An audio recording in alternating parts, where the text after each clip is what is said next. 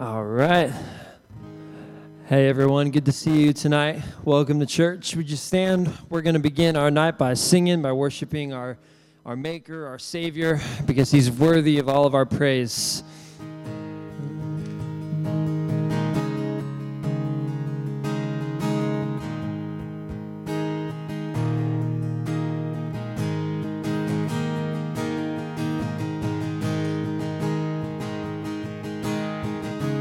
Sing about the greatness of our God. How great thou art. Oh Lord my God, let's sing. Oh Lord my God, when I in awesome wonder consider all the worlds thy hand has made, I see the stars, I hear the thunder, thy power throughout the universe displayed. Then sings my soul, my Savior God, to thee. How great thou art, how great thou art. Then sings my soul, my Savior God, to thee.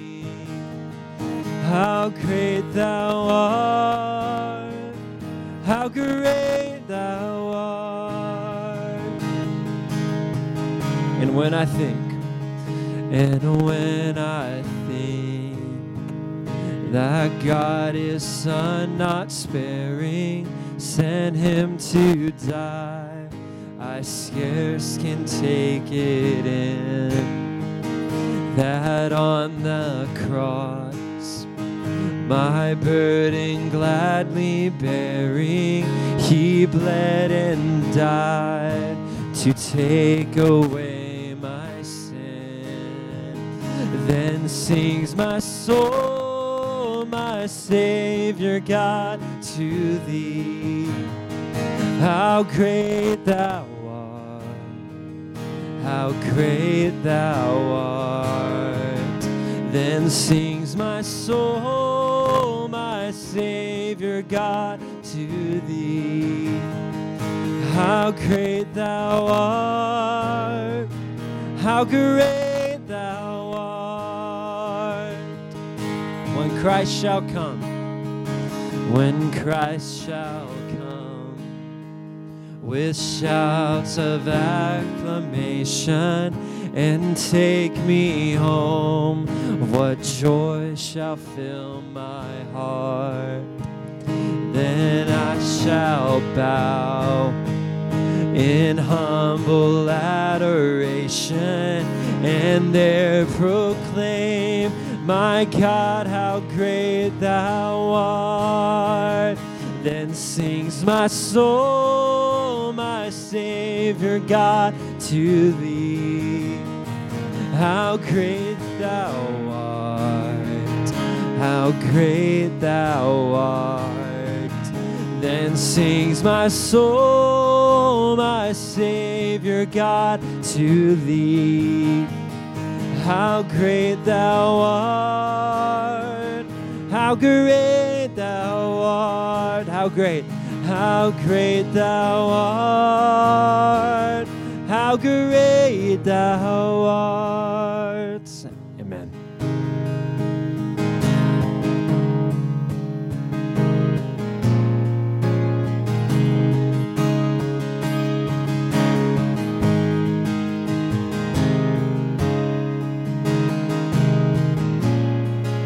I hear the Savior say, I hear the Savior say, Thy strength indeed is small.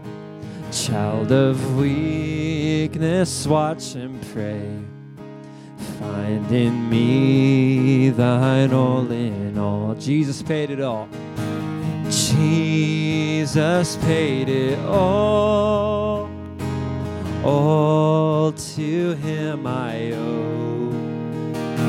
Sin had left a crimson stain, he washed it white as snow.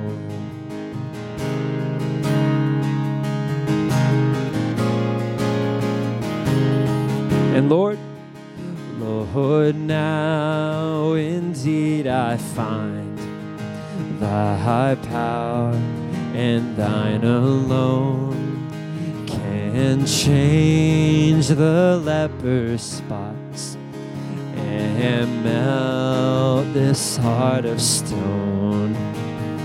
Cause Jesus paid it all, and all to him I owe. Sin had left a crimson stain, he washed it white as snow.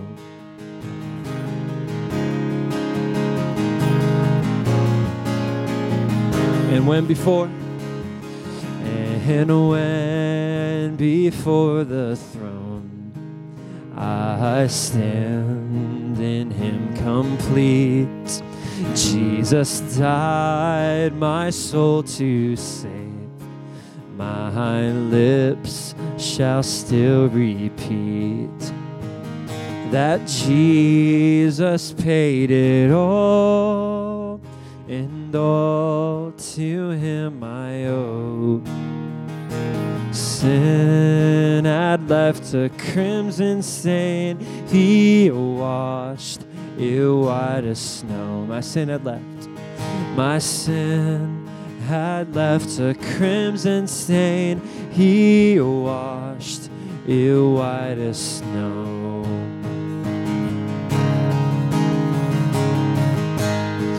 And we praise him for his mercy. Let's sing. Oh, praise the one who paid my debt and raised this life up from the dead. Oh, praise the one who paid my debt and raised this life up from the dead. Oh, praise the one who paid my debt and this life up from the dead. Oh, praise the one who paid my debt and raised this life up from the dead. Cause Jesus paid it all, and all to him I owe. Sin had left a crimson stain, he washed it white as snow. Amen. Let's pray together. Father, thank you for that, the timeless truth of the gospel, and that we can that we can never get stopped, never stop getting tired of singing, Oh, praise the one who paid my debt. Father, we thank you for that truth that you have paid our debt in full and that our sin is wiped away at the cross. Father, thank you for your mercy. Thank you for your love and for your grace. We love you. We praise you. It's in your holy name we pray. Amen. You guys can grab a seat.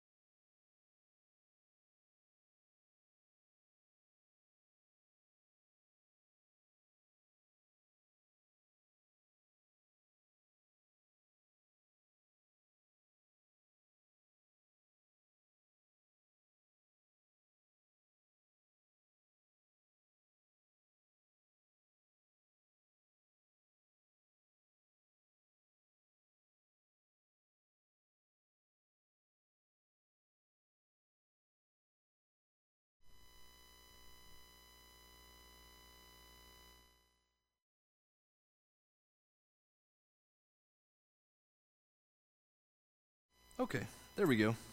I'm in business now. Should have done that earlier.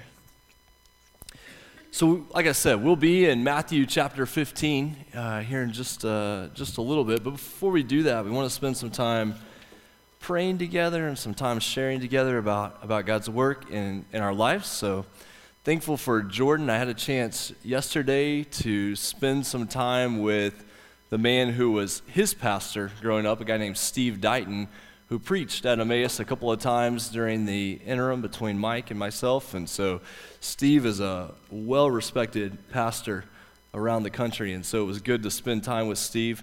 Uh, we might or might not have been playing golf, riding around together while we spent that time together, but it was good. We got to ride around together and talk about ministry between golf shots, so it was successful. Um, and Steve loves Jordan and is so thankful for him being here in Oklahoma City and spending Wednesdays with us, and then he's at Frontline Church the rest of the time. So we're really thankful for that. Also, it's been a great day uh, for me. Today, Amanda and I have our 15th wedding anniversary, so we're excited about that. We, uh, yeah, thank you all. So I got my favorite meal for dinner. My wife didn't have to cook. That was great. Like, that's my favorite meal, and she didn't have to cook. And then we went today and took the kids to the new Scissortail Park uh, downtown and ate with the kids for lunch. So it was good. It was a good 15th uh, anniversary. But uh, yeah, thankful, so thankful for for Amanda and for the gift of marriage and the gift of family, and appreciate you all being so supportive of that and, and good good examples. Gwen put uh, a little question on Facebook this week about something like what's the best marriage advice you've ever gotten. That was on our Emmaus Facebook page this this week, so it was fun to see responses that came back from that and all the godly wisdom that's tied up in, in marriage and what it looks like to live that out on a on a daily basis. So thankful for that. Uh, prayer requests, things that uh, things you'd want to share, things going on maybe in your family or your Sunday school area.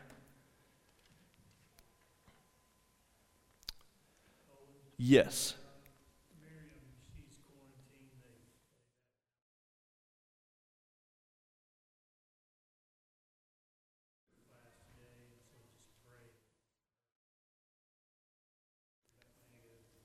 Oh wow, yeah. So T, uh, where where Miriam is in Russia, it sounds like they had an outbreak of TB, and so they're all kind of quarantined in a particular area. So. Was it was it around her apartment area, Tim? Yeah, kind of around that area. So pray for her. Speaking of uh, people uh, heading out on mission trips, we have our team that left this morning to head toward the Middle East, and Jim is going to be meeting them, and then they're going to be traveling on to uh, to spend several days there doing uh, essentially vacation Bible school for missionary kids. Is what it what it comes down to. They bring uh, IMB brings in missionary families for times of training, and then they need someone there to care for the kids, and so teams from the U.S. go and provide that provide that care for the kids. Uh, so it's a it's a neat ministry opportunity. Uh, what else? Anything else? Yeah.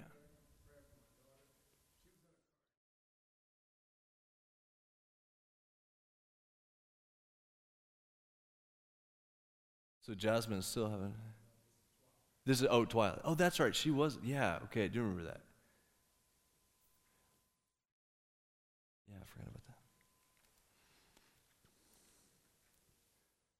You know, as we uh, um, as we continue to think about what it looks like to to share the gospel through mission trips, we're going to watch a video about that here in just a minute. That kind of reflects the area where our mission team has gone uh, but also what does it look like to share the gospel right here around us? And we're going to get to that at the at the end of our, our Bible study time tonight. But uh, our staff has been reading a book about evangelism and specifically about how do you share the gospel in a rapidly changing world where things around us culturally are changing so fast. What does that look like to to share the gospel and just how are we intentional about that? And so Carl, he had an opportunity to share the gospel and he emailed our staff about that. So I'm going to have Carl come up here and just so you can hear him well, you could probably hear him without this, but uh, I'm going to give him the mic. I want him to share his story with you as an encouragement, and then I want to share a story with you related to evangelism and just as a reminder of, of how the Lord's at work and what it looks like to, to share the gospel. So, Carl, share your story with us. Good evening to you. I would start out by saying uh, we normally have staff meeting Tuesdays, starting at 2 o'clock. Um, we canceled yesterday, and so I stayed on the job that I was working on. And uh, as I was working, a uh, tile layer comes walking in, and I've worked around this guy for 15 years and have had many conversations with him about the Lord. And he, uh, he doesn't normally work for this particular builder that I was at yesterday. And when he came in, um, we began to small talk, and he's kind of one of those big belligerent guys that's always joking and jacking around with everybody hollering, scaring you, doing all this stuff, right? So when he comes, you, you tense up maybe just a little bit because you know he's going to get you at some point, right? And he's too big to mess with, so you just have to take it. Well, uh, as we're working in the in the same room, and uh, he's got a guy that's sitting there helping him. He asked me, he said, "Hey, did you uh, did you know my father-in-law?" And uh, I said, "No." I said, "Well, I know who he was, but I didn't didn't really know him." And he said, "Well, you knew he passed away last week, right?" I said, No, no, I didn't. I said, I'm sorry about that. But we continued to speak, and uh, he started telling me about the funeral and about riding back um, with the guy that preached the funeral. And um, he carries on and tells me, starts telling me about um, all the good things that he's done and uh, the reason that he's done them. And the reason that he does X, Y, and Z was so that hopefully whenever his time came, there would be enough good done that he would get to enter into heaven. And he says, Well, at least I hope that's the way it works. And I said, Well, I hope it's not the way it works. And he turned around and he looked at me just as serious as he could be, just kind of shocked that I would say that.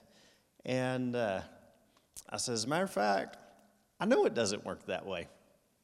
And uh, I began to share the gospel with him and began to just share scripture with him, period, about believing in Christ. I already knew that he believed in Christ. Matter of fact, we've had conversations before where he's told me that he's saved.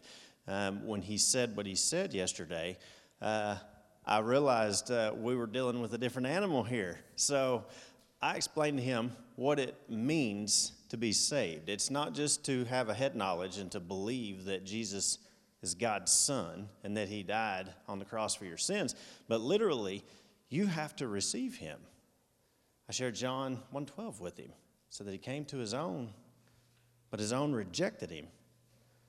But to those who did receive him, he gave them the right to be children of God. And as I was sharing with him, he was messing up he was messing up his job. Like he was screwing stuff up bad. And I, and I felt a little bit bad. And I said, okay, look, I'm going to let you finish what you're doing. And I'm going to pick on your helper for a minute. But me and you are going to talk when you get done. And he says, okay. okay, well, either way, I, I kind of watched and waited. Found him by himself out there in the truck, walked outside. And I said, look, Wes, do you believe everything that I've shared with you so far? He said, absolutely. I believe it all. And I said, uh, You've never prayed to receive Christ, correct? He said, I've had opportunities before, a lot, but no, I've never done that. I said, Would you like to pray to receive Him as your Savior today? And to know that your eternity is locked in, to know you don't have to do good to get into heaven. You can't. You can't do enough good to get into heaven.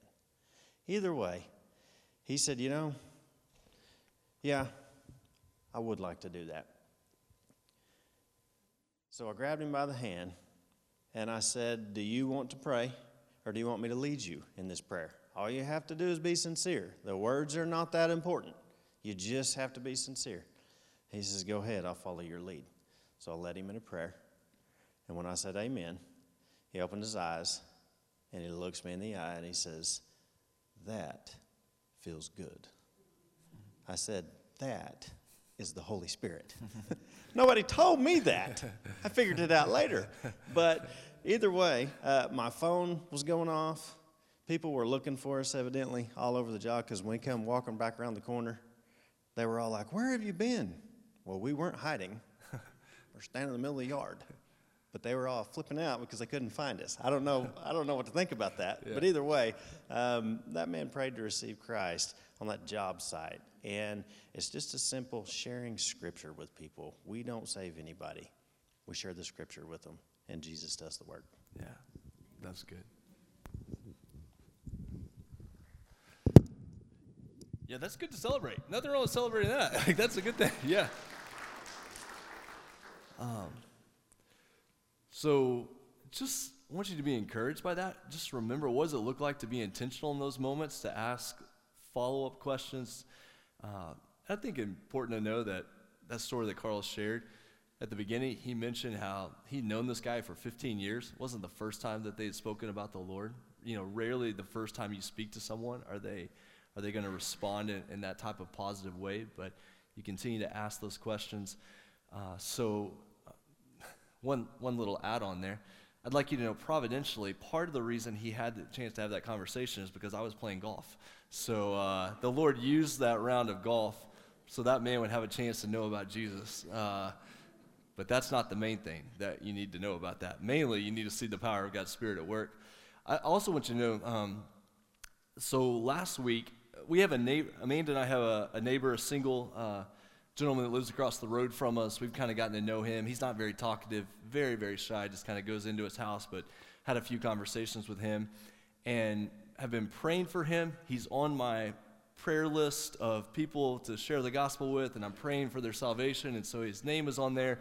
And last month, he told me, he's like, hey, I'm going to be moving in about a month.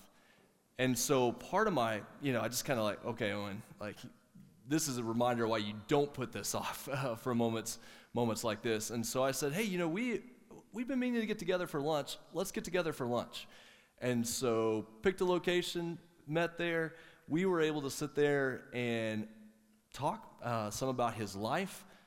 Again, had the chance to share the gospel with him. He, at that moment, did not pray to receive Christ, but what I got afterward was a text message that said, Thanks for sharing that. I'd like to talk more about that. I'm open to, to what was to what was shared. Um, and so part of my takeaway from that, and, and hear me right on this, because this could come out sounding wrong, but hear, hear what I mean by this. Part of what I was struck by in that is, in some sense, that was not particularly hard in the sense of all I had to do was schedule the meeting with the guy, have him come, we had a relationship in place, then it was just having a conversation about, hey, what's most important in your life, and begin to share that. Now, there is the fear, the challenge, the difficulty that comes with that. But I, I, found myself personally convicted because, man, that should be a regular part of my life. That, that should be something that I'm regularly doing. Um, and seeing the Lord do that work in my own life and, and the Lord do that work in our staff, uh, just being, being ready to share the gospel when those opportunities are come, come but not only when the opportunities come to us, but us going after opportunities, reaching out to people. Sometimes I'm guilty of saying, I'll share about Jesus when the perfect opportunity arrives. Well, guess what? That perfect opportunity doesn't always arrive the way that we, we imagine it. Sometimes it does, but, but more often it's, it's reaching out to somebody. And so I just want to encourage you. I want to encourage us as Emmaus. Let's make that part of our lives. Let's be sharing those type of stories. The more you can share, I don't have Carl come up and share that story to show off. He doesn't want to do that. I want you to hear those stories to keep that in front of you. God, let that be true of our lives. Let that be true of how we live, um, how we live as a church. So, all right, let's watch a quick video uh, about the area of the world where our mission team is located. We're going to pray, and then we're going to study scripture together.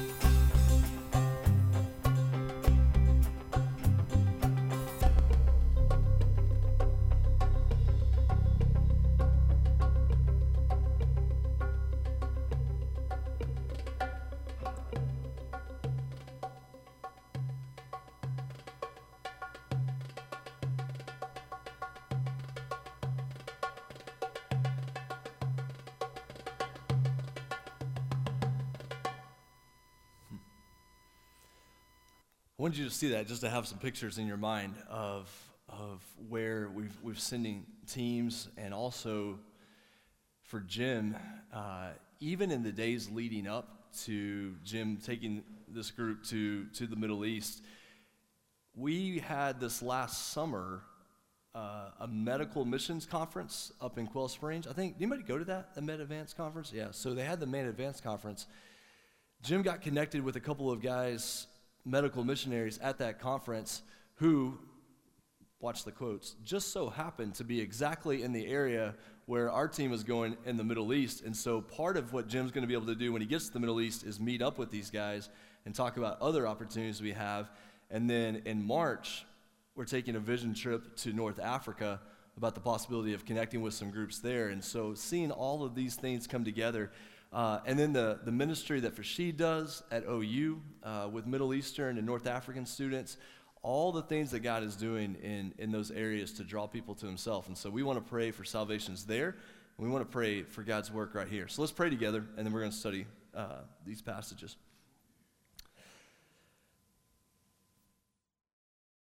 Father, we praise you for the salvation of, of Wes, this gentleman that Carl was able to, to share with. God, I pray that your Holy Spirit would continue to be at work in his life, God, that he would have a hunger for your word, that he would get connected to a local church where he can be, continue to grow in faith and know more about what this salvation looks like.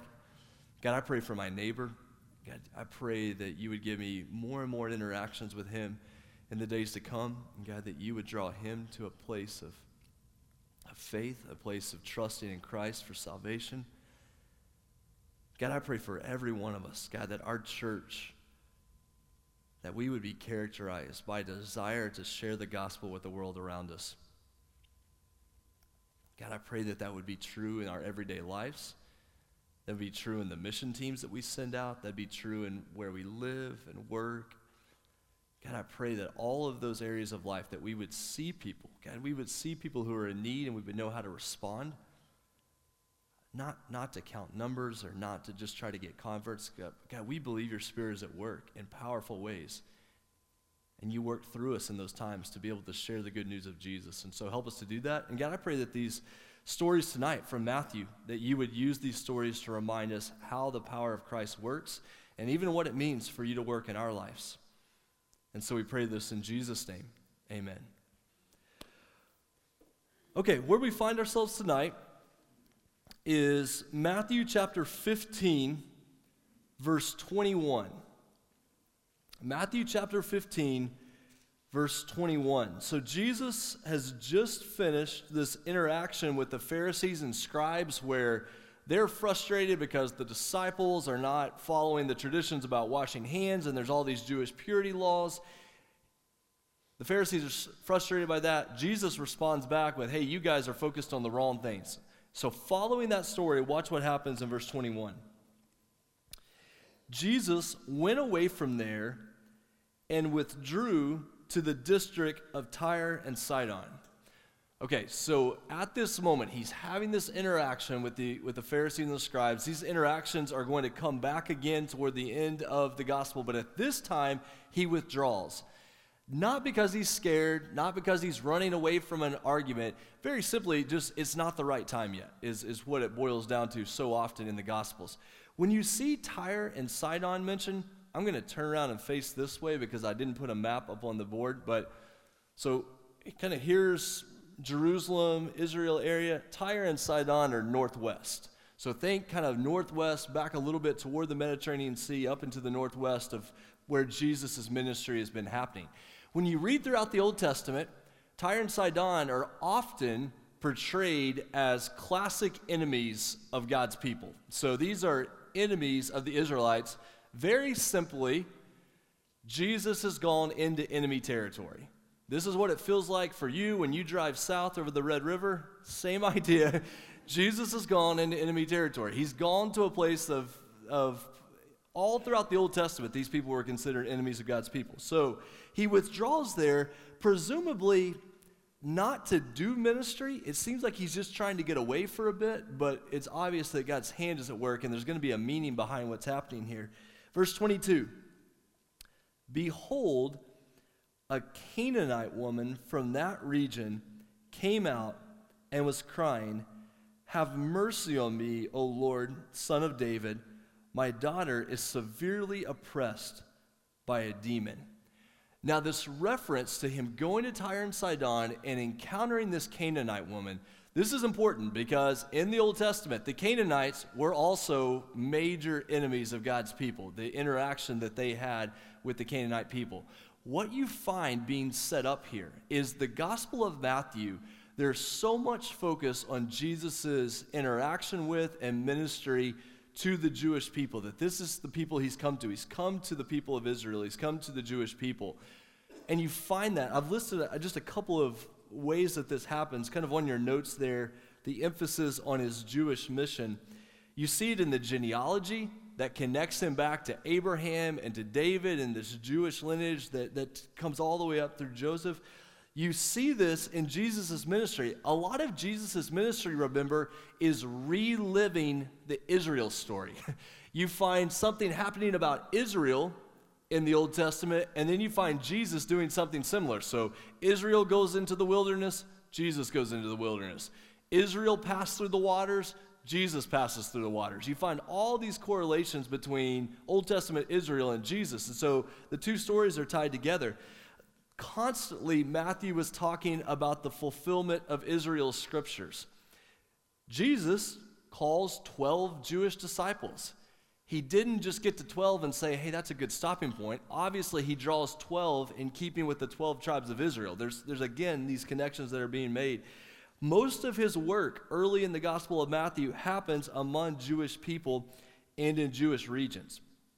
However, there are all kinds of little hints that Matthew throws into the story to let us know that Jesus' ministry is not just to the Jewish people, that what he has come to do has broader ramifications. And so I just want to point out a couple here. In the genealogy, it is a predominantly Jewish genealogy, as we'd expect, no huge surprise there. But he does throw in some non Israelites, and often they're women which seems very purposeful in the way the gospel is being set up. Tamar, uh, take a stab on Tamar's ethnicity Canaanite. Now, is that a surprise? Ah, it's there's some interplay going here between Tamar being a part of this genealogy and then what you find happening. Rahab is mentioned. Rahab in many ways is considered a Canaanite woman, very closely related to the Canaanite people as the, the, the spies go into the land and encounter Rahab there in Joshua chapter 2. Again, you've got this Canaanite woman mentioned in Matthew 15. Ruth. Now, Ruth is not a Canaanite, she's a Moabite, but she is coming from an enemy people to the Israelites, and she's being brought into the genealogy. The wise men. The wise men are brought in not from a Jewish background, but from a Gentile background. Isaiah has a prophecy that, that Matthew uses in Matthew chapter 4, verse 15, when he talks about Galilee of the Gentiles. Uh, we see Jesus doing miracles in areas outside of Israel. The Decapolis, this area of 10 cities that was outside the Jewish region, we see Jesus going there and, and doing ministry and, and miracles among those people.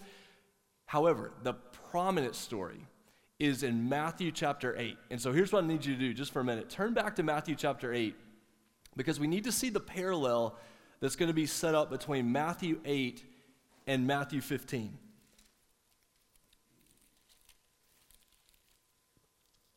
So, Matthew chapter 8, watch the parallels between the story of the Roman centurion and then the story of this Canaanite woman in Matthew 15. So, this is Matthew 8 starting in verse 5. When Jesus had entered Capernaum, a centurion, so it's going to be a Gentile, a, a non Israelite, came forward to him, appealing to him, Lord, my servant is lying paralyzed at home, suffering terribly. He said to him, I will come and heal him.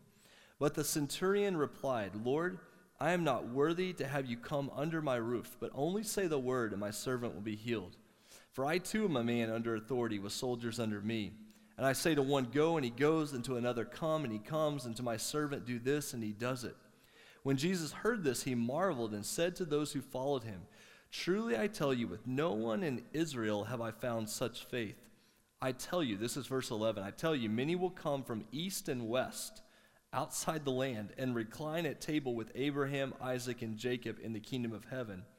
While the sons of the kingdom, those who look like they're on the inside, will be thrown into the outer darkness. In that place there will be weeping and gnashing of teeth.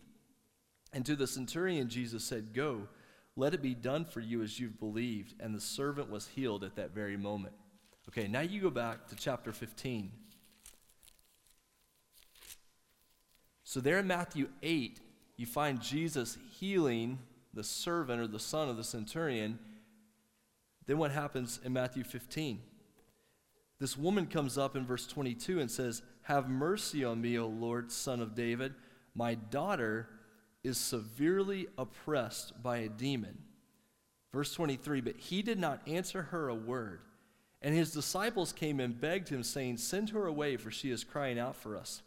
He answered, I was sent only to the lost sheep of the house of Israel. But she came and knelt before him, saying, Lord, help me. And he answered, It's not right to take the children's bread and throw it to the dogs.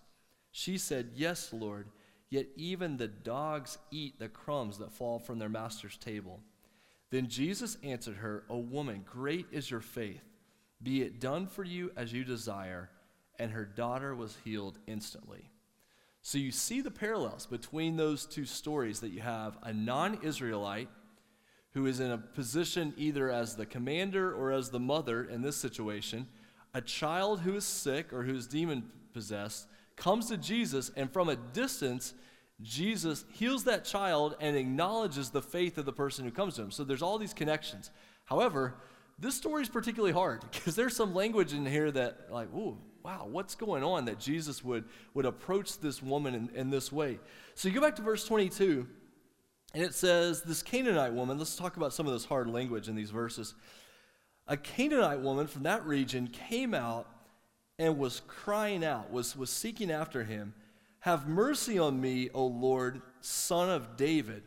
My daughter is severely oppressed by a demon it's very telling that she calls out to him and says, Lord, son of David. Why would she use that son of David language? Remember, she is, is not a Jewish woman, so she's not been raised in the same way. Why would she use the son of David language? Most likely is because she's heard about Jesus and she's heard stories of people being healed, and so she's calling out with this type of language your connection here is definitely the story of Rahab in Joshua chapter 2. Because when you read that story of Rahab, when she interacts with the spies who come in there to, to the promised land, she has an interaction. One of the things it talks about is how she had heard about the greatness of the Israelite God. She knew that this God was great and powerful. She'd heard about him, and so she called out in faith based on what she knew. She didn't know everything, but she knew that this God was great. It seems like this woman here is doing something very similar. She doesn't know all about this God. She doesn't know, well, and she's not going to think of Jesus as God in this sense, but she doesn't know all about this man, but she's heard that he's really powerful, and so she calls out to him the only way she knows how, son of David. Then you get to verse 23. He did not answer her a word. Why? Well, we don't know, to be honest. We don't know. But he, it's obvious that Jesus wants this story to play out a little further because there's some interaction that needs to happen for, for points that he's going to make here. His disciples came in the middle of 23 and begged him, saying, Send her away, for she is crying out after us. There's this funny pattern you pick up with the disciples that they always are pushing problems away from themselves. So uh, the people are hungry. What do the disciples say? Send them away to go get bread somewhere else. Uh, this woman is, frankly, without this kind of language being used here, they're annoyed by her. Because remember, they've withdrawn to this area, presumably to rest, to get away from the ministry, and now the ministry has come to them. This is like when you say, Oh man, I'm going to go on vacation, I'm going to get away, and you go and you try to get away, and whatever you're trying to get away from still comes and follows you to wherever you're going. This is the type of thing that's happened, and they're annoyed. They want her to go away. What does Jesus do? he answers. It seems like he answers directly to the disciples. We don't know if the woman overhears this. Likely she does, but he's answering to the disciples I was sent only to the lost sheep of the house of Israel. Now, you do find that type of language being used in Matthew chapter 10 when Jesus sends out the disciples, he sends out the, the group to, to go and to heal and to teach. He tells them to go to the lost sheep of the house of Israel. That's the kind of ministry that he gives them. What does it mean, I was sent only? This seems to be a reference to the focus of Jesus' ministry. One thing you do pick up about Jesus' ministry is he is very clear why the Father has sent him, what this ministry is, and ultimately is going to take him to the cross.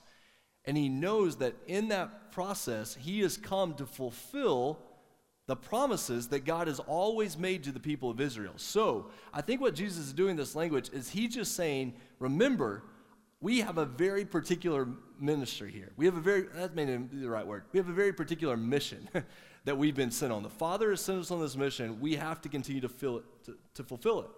Verse 25 She came and knelt before him, saying, Lord, help me. And he answered, It is not right to take the children's bread and throw it to the dogs. Now, harsh language, right? Difficult language. It, it, looks very much like he is calling this woman a dog in this situation. He's using this type of reference. Look back to Matthew chapter 7 just for a second.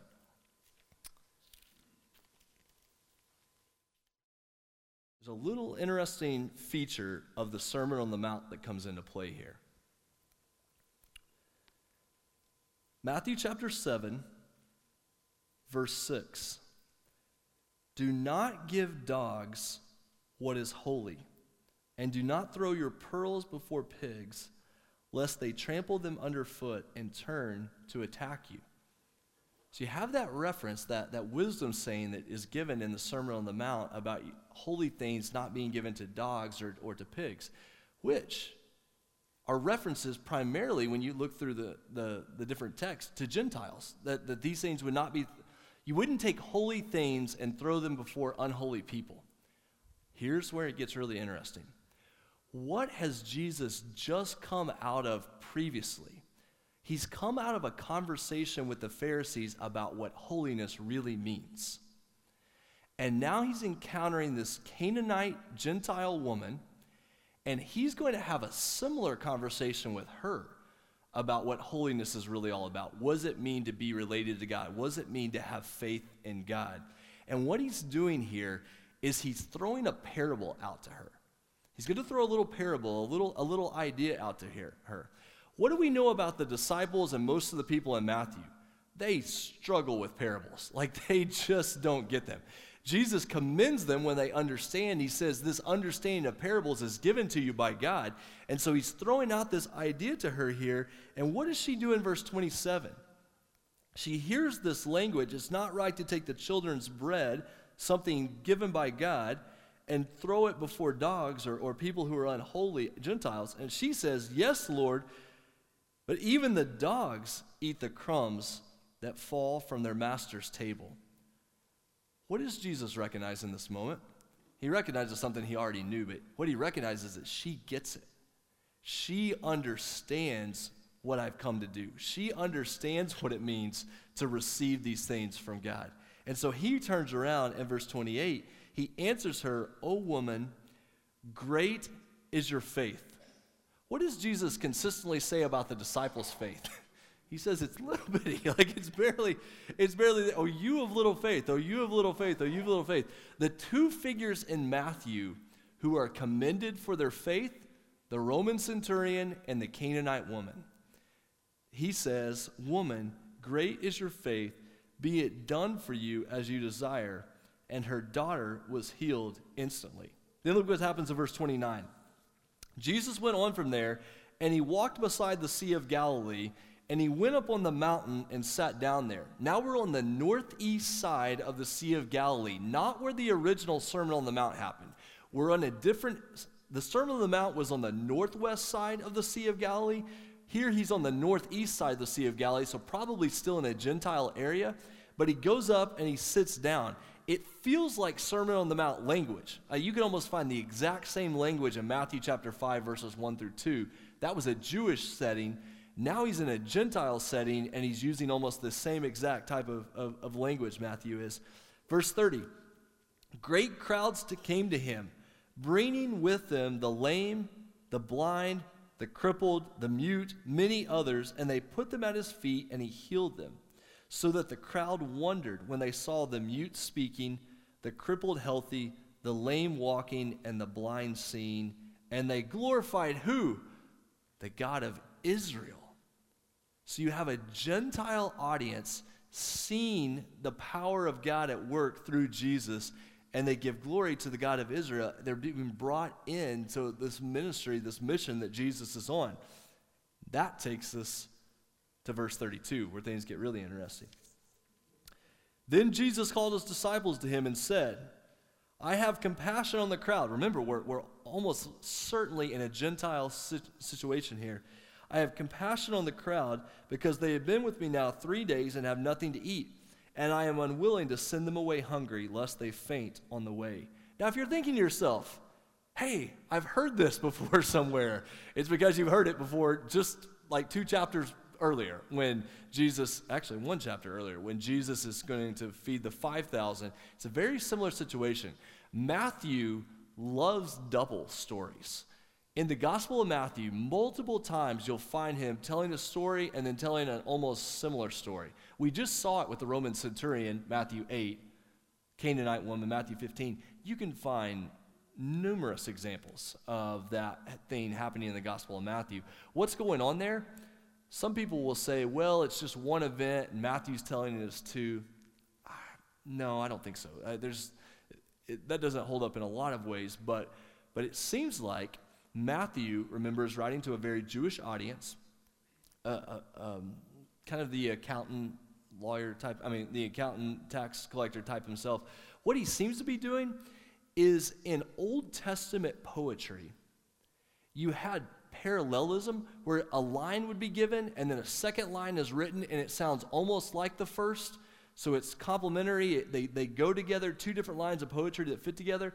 Matthew seems to do that with his stories. He'll tell a story and then he'll tell another story almost just like the first, but it either adds something to the first or it expands the first in, in, some particular way, or it gives a different angle on the first. And so I think that that's what's happening here, because I, I want to show you why that, I think that's the case. Verse 33 The disciples said to him, Where are we to get enough bread in such a desolate place to feed so great a crowd? Okay, maybe a little frustration at this point on Jesus' part. Like we just fed 5,000 people. Now there's 4,000. Like we can do this, you know, don't, don't forget. Why did the disciples struggle again with this? Again, we, we don't know, but here's one possibility. Maybe Maybe because they've just heard Jesus say, I was sent only to the lost sheep of Israel, and they're dealing here with a Gentile crowd. Maybe the disciples think, well, Jesus fed that Jewish crowd of 5,000, but surely he's not going to do it to this Gentile crowd of 4,000.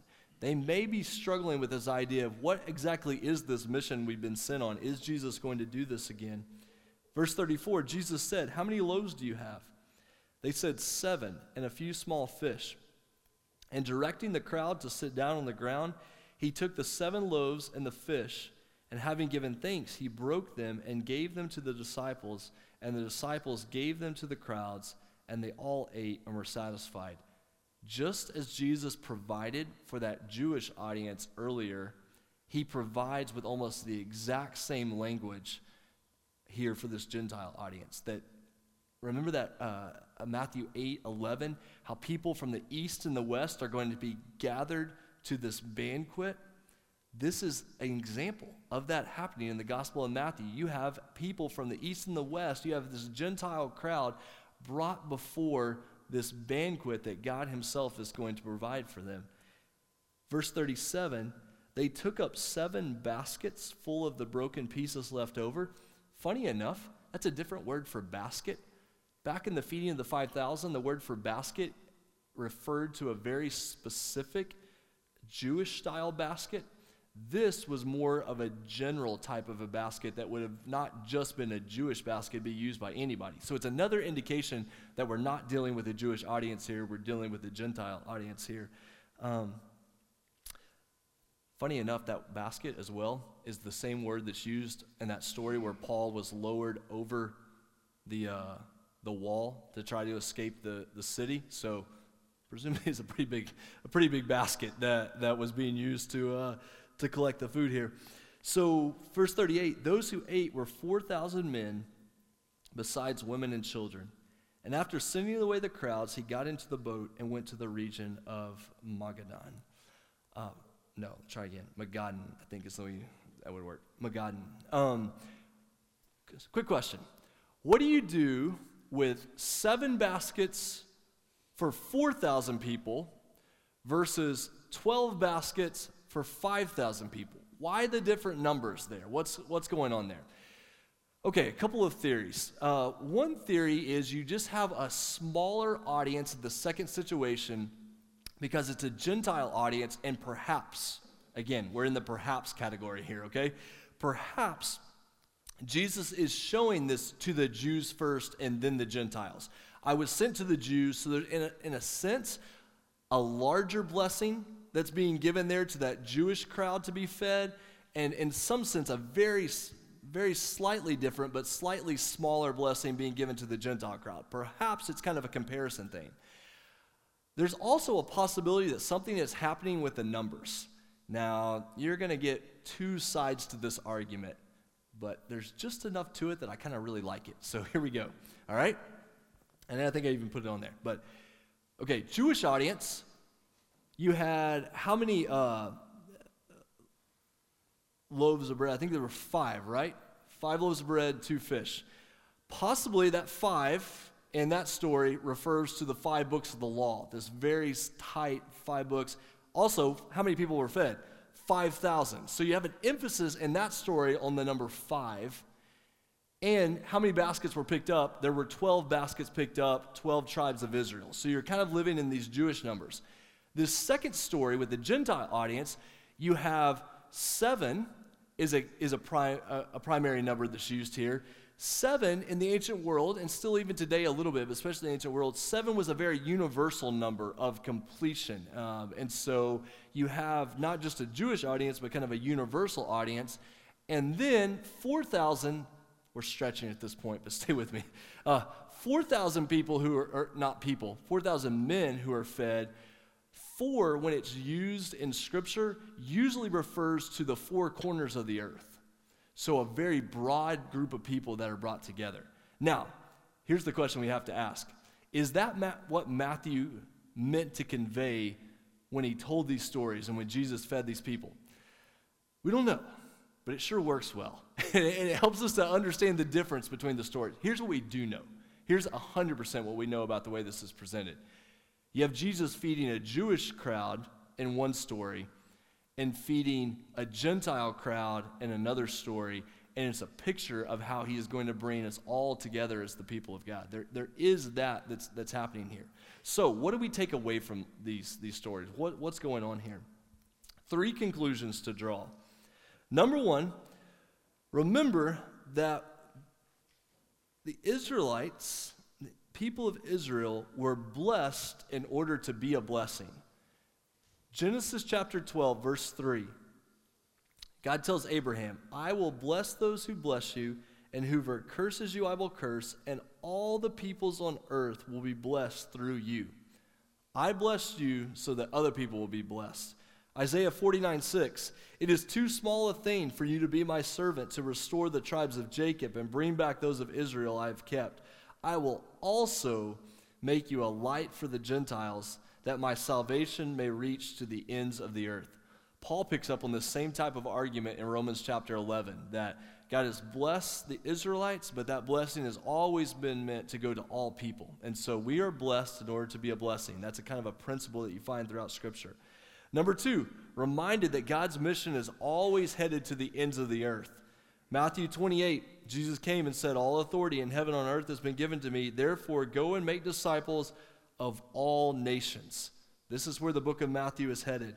Acts 1 8, you will receive power when the Holy Spirit comes on you, and you will be my witnesses in Jerusalem and in all Judea and Samaria and to the ends of the earth. The Gospel of Matthew is a very Jewish book. It's a very Jewish gospel because we have a very Jewish Savior. But the book as well constantly propels the mission of our Savior toward all people, which is a beautiful thing. That God works in this way, which means we use language here at Emmaus God, do this work in our neighborhoods and in the nations. Do this type of work in the neighborhoods and in the nations. So I've got a couple of questions down there at the bottom of, of the page for us to wrap up. Who can I share with who is not like me? Now, there's a broad category for you.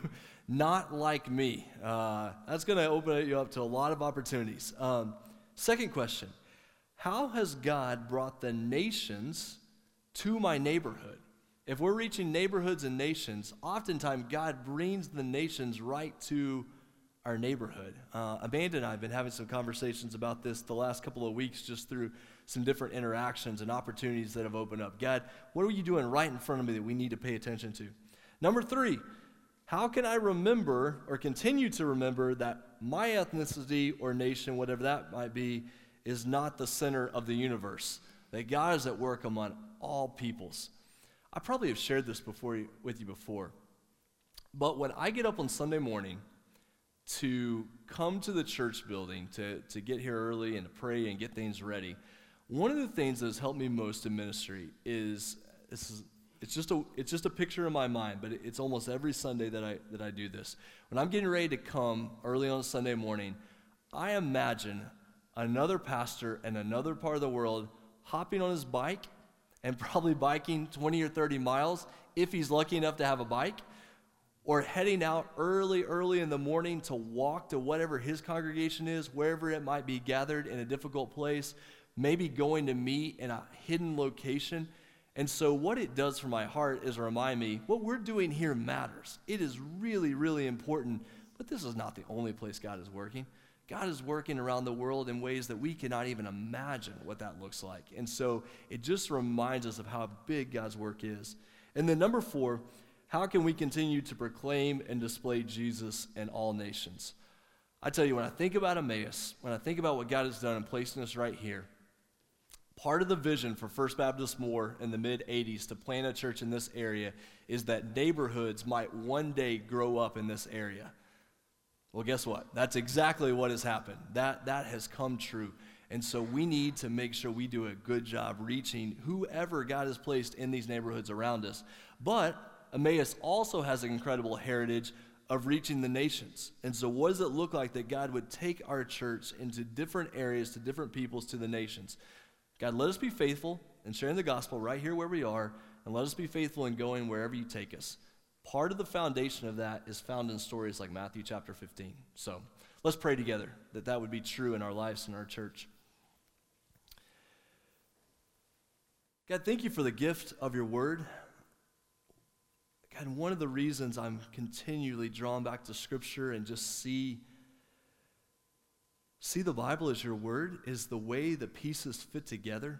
God, the unity of Scripture, that these are not random stories, but that they are brought together to, to show us who you are and how you work. And so, God, thank you for your word being put together that way. Thank you for what it means that we can study it and ask questions and understand impact on our life. And yet, every time we read it, we see new things, we ask new questions, we explore new things, God. Thank you for the gift of Scripture. Let us never take that lightly, what it means to read and to study and to gather um, in the name of Jesus for that. God, I pray this week that we would be intentional about opportunities to share the gospel with people around us. God, that you would give us those opportunities and that we would be faithful and intentional about going out and sharing with people because we trust that you're at work. And God, we thank you for the opportunities that you have given Emmaus and you're continuing to open up around the world. Let us be faithful in those things. And God, we pray that you would do all of these things in such a way that only you get the glory. And we pray this in Jesus' name. Amen. All right. God bless you. Thanks for being here. Guys, I think we have a short deacons meeting as well afterward if you want to stay around for a few minutes. Short, short.